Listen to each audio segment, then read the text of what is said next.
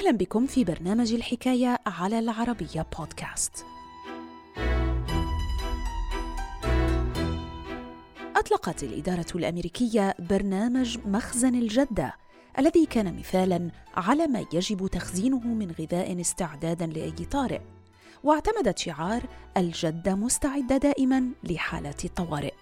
فكيف استعد الأمريكيون للحرب النووية؟ وماذا خزنوا؟ تفاصيل الحكاية.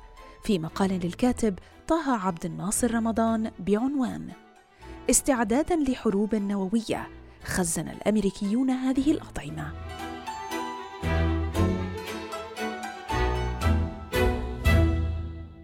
الحكاية. خلال فترة خمسينيات القرن الماضي مثلت الحرب النووية ضد الاتحاد السوفيتي تهديدا يوميا. تعايش معه الأمريكيون حسب حزمة من إجراءات الوقاية السريعة لحماية أنفسهم. فبالمدارس تعلم الأطفال وضعية الانبطاح والاحتماء تحت الطاولة إما عن طريق المدرسين والخبراء العسكريين أو عن طريق صور متحركة أنتجت لهذا الغرض كما طلب منهم بشكل مستمر الابتعاد عن النوافذ.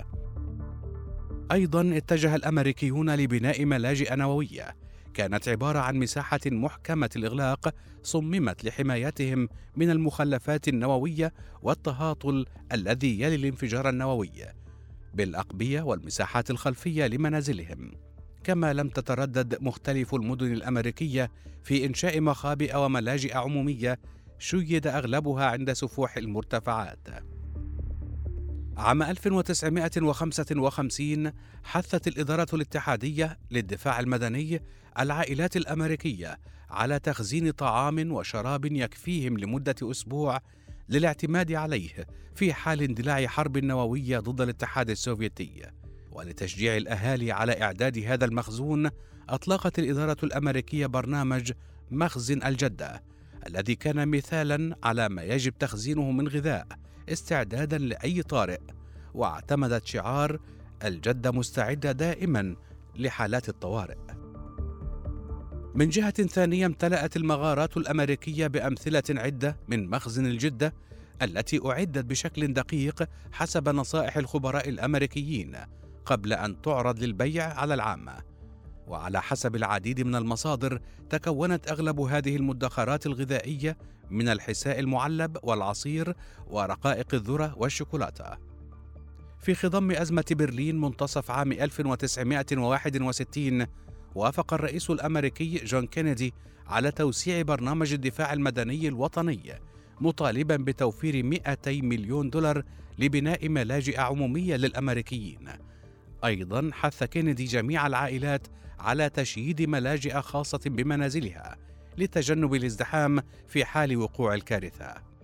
وما بين عامي 1961 و 1965 سجل عدد الملاجئ بالولايات المتحدة الأمريكية ارتفاعا سريعا ليبلغ 200 ألف ملجأ بعد أن كان في حدود 60 ألفا.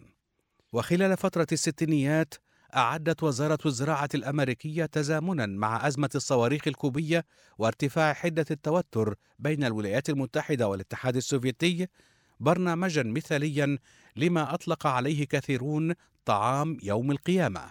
وقد كان هذا الطعام عبارة عن بسكويت صنع من البرغل وتوفر بكثافة بالمغارات مقابل ثمن رخيص. إلى ذلك مثل هذا البسكويت إضافة للبروتين الصناعي الذي أنتجته مؤسسات كجنرال ميلز وكميات المياه الوفيرة النظام الغذائي الأمثل بالنسبة لوزارة الزراعة في حال اندلاع حرب نووية مع الاتحاد السوفيتي.